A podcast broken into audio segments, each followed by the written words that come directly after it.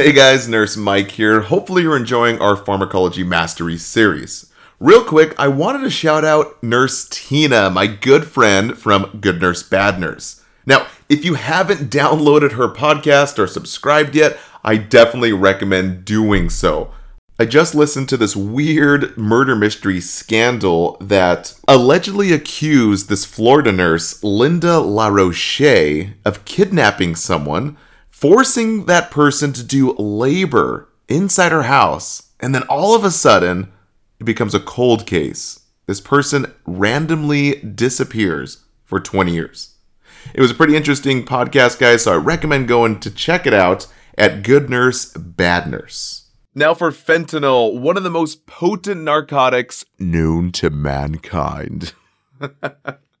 now, sorry to be so creepy, guys, but guys, fentanyl is one of the main reasons why a lot of people are overdosing during this opioid crisis.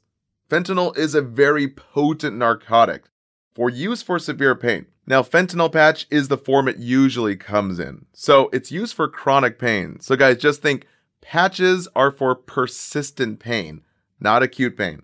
And it does not provide immediate pain relief, since patches are absorbed slowly and it can take up to 17 hours for full effect. So, guys, it's not to be used for acute pain.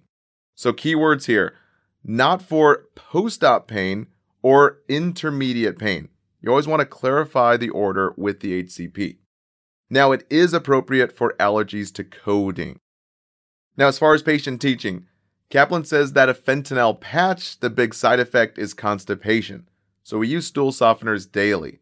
And ATI says that tolerance has developed if increased doses are required for pain relief.